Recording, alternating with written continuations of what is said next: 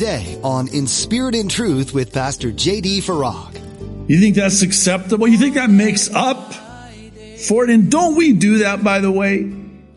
We know we messed up, so we're going to try to make up for the mess up. So maybe I'll, uh, yeah, maybe I'll tithe a little bit more. Yeah, you know what? Don't bother. It's unacceptable. It's not going to offset. I don't desire sacrifice. Obedience. Obedience, not sacrifice. Being born into sin, no one can even out the sins in their lives with good deeds, as you'll get to see with Pastor JD today. When we do this, this takes away from how great a sacrifice Jesus made to save us. You want your whole heart to be devoted to Him. Just turn to Him in your struggles and keep growing in Him. Now be sure to stay with us after today's message to hear how you can get your own copy of today's broadcast. Subscribe to the In Spirit and Truth podcast or download the In Spirit and Truth iPhone or Android mobile app. But for now, here's Pastor JD in the book of Jeremiah chapter 6 with today's edition of In Spirit and Truth. Three, four years ago, yeah, that was doable. Yeah. I went to church, feel good. What's for lunch? Well, now it's uh, getting real. And I can't sit. I'm just speaking generically. And of course, by way of illustration, I, I, can't sit in a church when everything in the world is happening the way it is and hear a pastor that is, first of all, he's not even talking about that. What's he talking about? Oh, it's believed that the um, color of sandals that Jesus wore were uh, this, and you know, and historically they, and that's even if they bring that up. They're just kind of touching on a couple of verses here, a couple of verses there, and let's keep the thing moving. And that person sitting there is hurting and they're healing that hurt only slightly. That person that is sitting there listening to this needs to hear the truth. Yeah, it might wound, but faithful are the wounds of a friend. If you're my friend, you'll wound me with the truth. I might resent it initially, but I'll appreciate it eventually. And conversely, if you multiply kisses, as the proverb says, and you do not wound me with the truth, but multiply kisses instead. Oh, I might initially appreciate it, but eventually I'll resent it. Why didn't you tell me? Why didn't you tell me? I needed to hear the truth, and you didn't speak the truth. You must not love me. You must not love me. Okay. Verse 15. It gets worse, so you know. Were they ashamed when they had committed abomination? No. They were not at all ashamed, nor did they know how to blush. Not only did they not blush, they don't even know how to blush. Boy, does that describe our day today? No shame. They don't know how.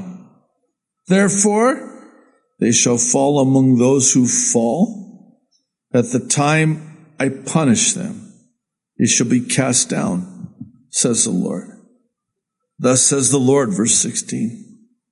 Stand in the ways and see and ask for the old paths where the good way is and walk in it. Then you will find rest for your souls. Sounds like something Jesus said. It's believed actually by some that Jesus was referring to this verse here in Jeremiah. Come unto me, all ye that are heavy laden and weary, and I will give you rest for your souls. My burden is light, my yoke is easy. Interesting. The old paths, why don't you go back to the old path, the proven path, the good way. And ask, seek, Stand in and walk in it. And if you will, then you'll find rest for your souls. Well, what's their response? But they said, we will not walk in it. Also, verse 17, I set watchmen over you saying, listen to the sound of the trumpet. Well, what was their response? But they said, we will not listen. Whoa. You mean to tell me that there were actually watchmen that were sounding the trumpet? Yeah. They sounded the trumpet. Warning, warning, warning. It's coming, it's coming, it's coming. And what did they do? We will not listen. Here's this plea again. Stand in the ways and see and ask for the old paths. That kind of reminds me just real quick about Oh, I, I hope you don't misunderstand when I say it. I love teaching the Old Testament. I love teaching the New Testament too, but I love the Old Testament. I hope this doesn't mess you up. You're already messed up, so it's probably going to mess you up more, but I actually enjoy teaching the Old Testament than I do the prophecy update. You okay? Especially now, because the updates are so, so intense. I love the Old Testament. What I wanted to share was this is an actual conversation I had many years ago on the mainland, long time ago in a land far, far away. This is an actual conversation I had concerning the Old Testament.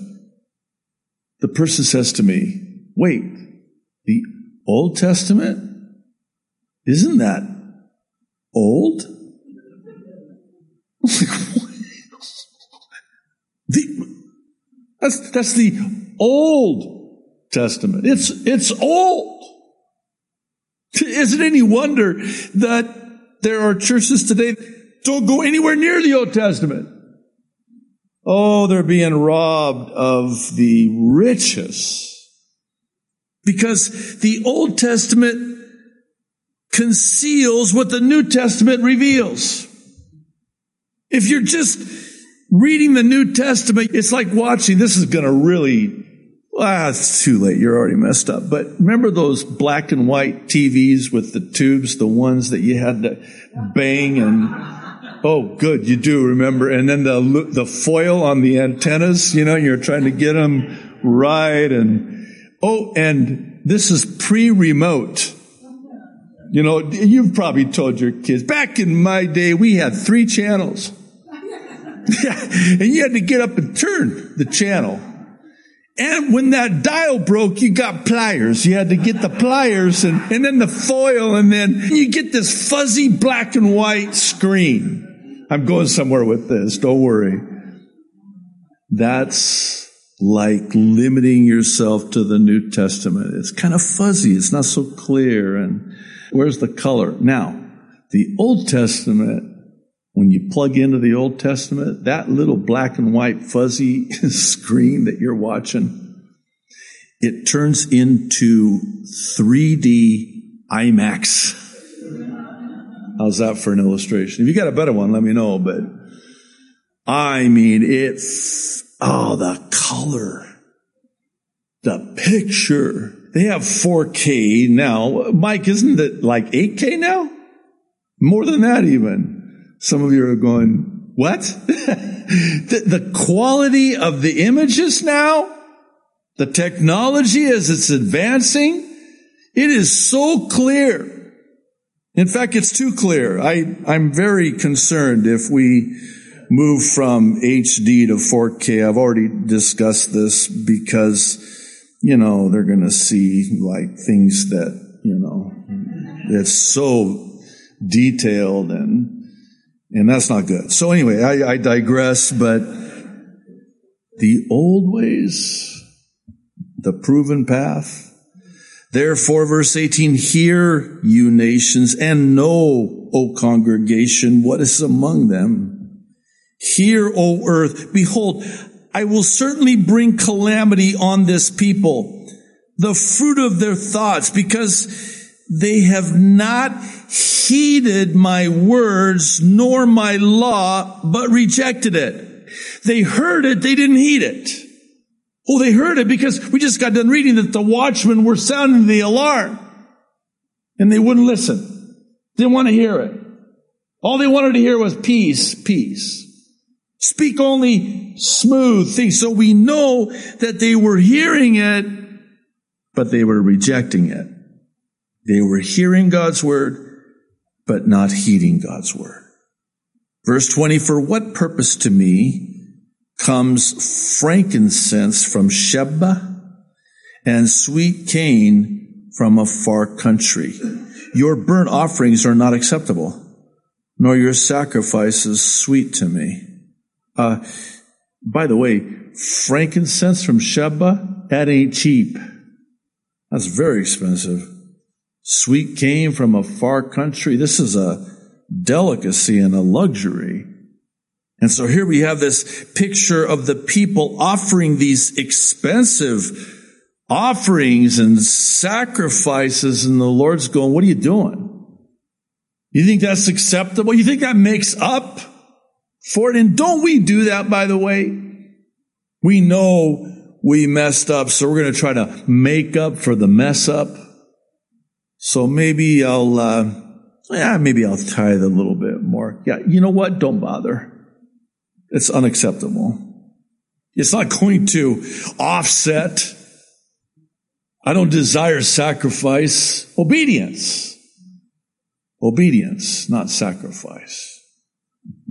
Verse 21, therefore, thus says the Lord, Behold, I will lay stumbling blocks before this people and the fathers and the sons together shall fall on them. The neighbor and his friend shall perish. Thus says the Lord, behold, verse 22, a people comes from the north country and a great nation will be raised from the farthest parts of the earth. They will lay hold on bow and spear. They are cruel and have no mercy.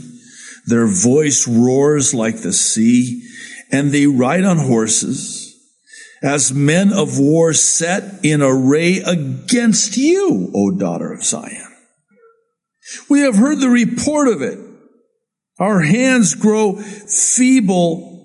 Anguish has taken hold of us, pain as of a woman in labor. Do not go out of, into the field, verse 25, nor walk by the way because of the sword of the enemy. Fear is on every side. Is that not what always ensues?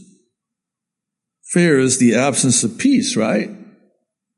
O daughter of my people, verse 26, dress in sackcloth and roll about in ashes, make mourning as for an only son, most bitter lamentation, for the plunderer will suddenly come upon us.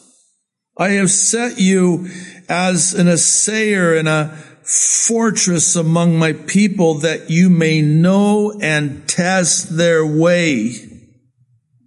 And then the rest of the chapter, verse 28, they are all stubborn rebels, walking as slanderers. I can only imagine. They are bronze and iron. That's not good. They are all corrupters. The bellows blow fiercely. The lead is consumed by the fire. The smelter refines in vain for the wicked are not drawn off. People, verse 30, will call them rejected silver because the Lord has rejected them. In other words, that refining fire that refines the silver, that refines the gold, it is of no consequence, inconsequential ineffective. It's in vain. Why? Because they had become like bronze and iron. You can't refine bronze and iron. In other words, there was no silver, nothing of value, no gold certainly, nothing of value. There was no precious metal left to refine. Any refining process was in vain. Why was it in vain? Because they rejected God, which is why God in turn rejected them. Don't turn that around. The Lord will never forsake us. He'll never leave us. Lo, He is with us always, even until the ends of the earth. But if we forsake the Lord, He will forsake us. Why? Because He will never force Himself on us. If we reject Him, He's like, okay, I can't force you. You forsake me. I can't force you. You've forsaken me. I get, I get the hint. You reject me. I got it. That's fine. I'm not going to force myself on you. You've, you've made up your mind. You've hardened your heart towards me and you've rejected me. So I in turn will reject you. So have a nice evening and we're going to partake of communion now and I tell you, it's, it's hard. I know I'm thinking of myself only because that's the one person I think about the most is myself, but I think about how hard this is to teach, but then I think about you and how hard this must be to hear, be on the receiving end of a teaching like this, but we need to hear it. It's hard, but it's good. And you know, it makes the communion celebration all the more sweeter. Luke's Gospel, chapter 22, beginning in verse 14, we're told that when the hour had come, he sat down and the twelve apostles with him. Then he said to them, with fervent desire, I have desired to eat this Passover with you before I suffer. For I say to you, I will no longer eat of it until it is fulfilled in the kingdom of God. Then he took the cup and gave thanks and said, take this and divide it among yourselves. And he says it again for a second time.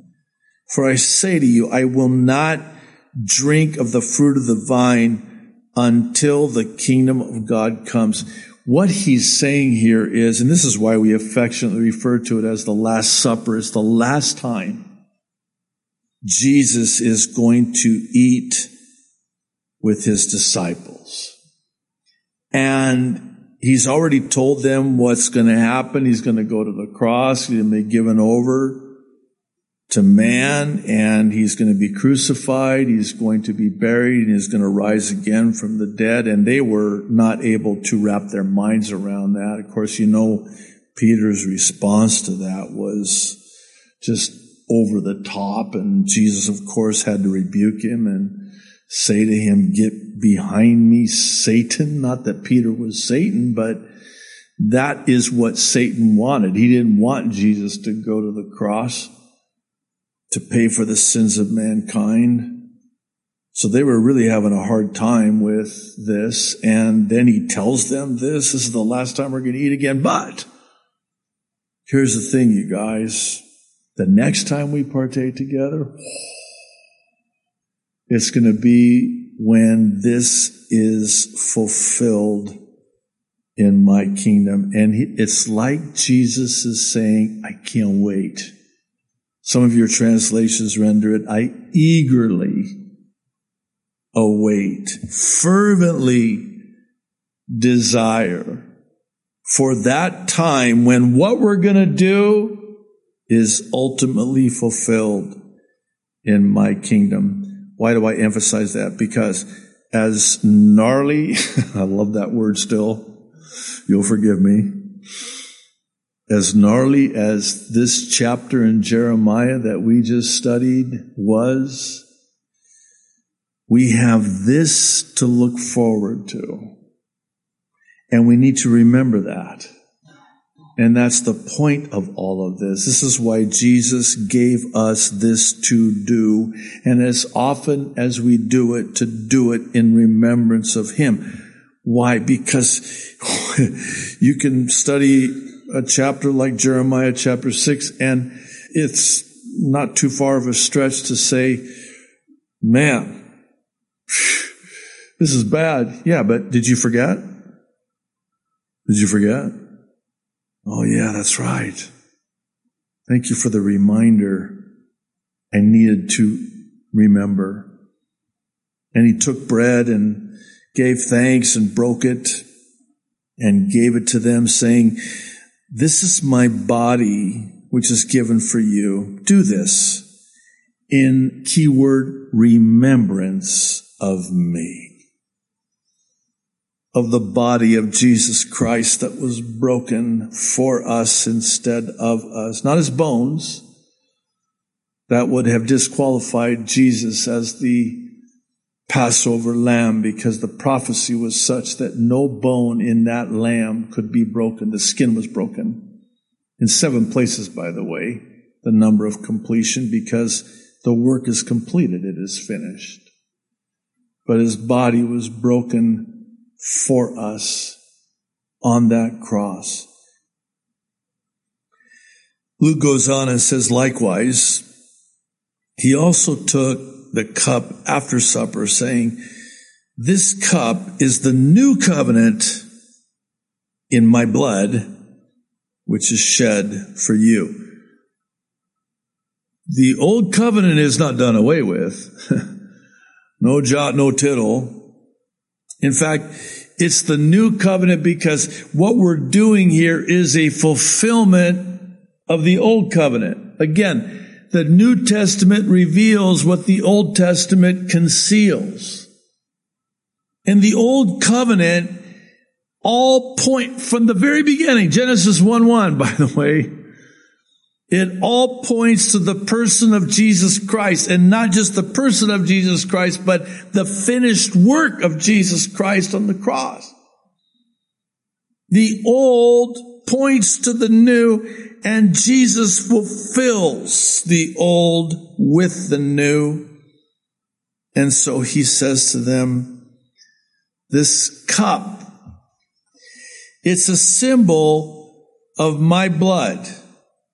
My body, the bread, a symbol of my body broken, and the cup, a symbol of my blood shed. Why is this important? Because the Bible says there's no remission of sin without the shedding of blood. So he shed his blood, and there is power in the blood.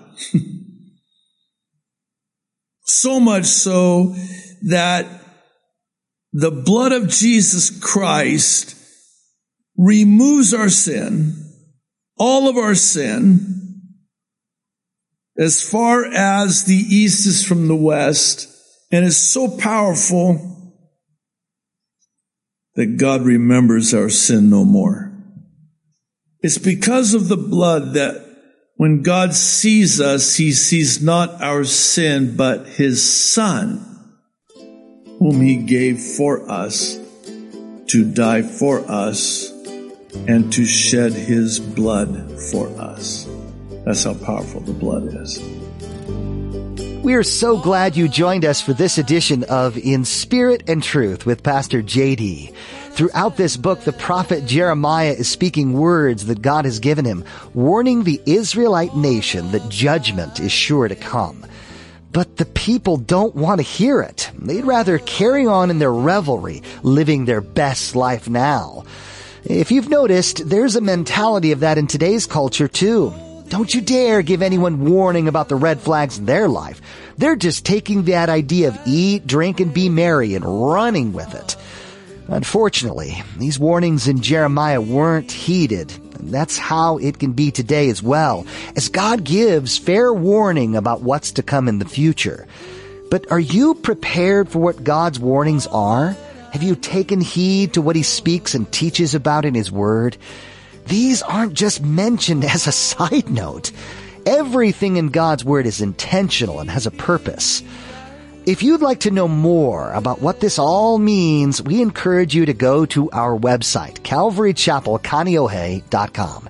There, you'll find the ABCs of salvation under the resources tab. This provides an in-depth overview of what it means to believe that Jesus died for your sins and that he can save you from a life and eternity without him.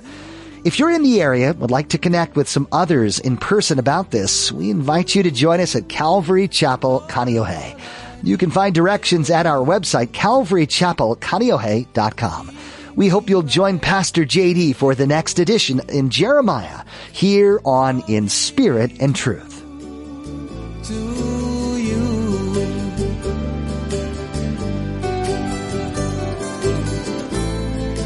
La, la, la.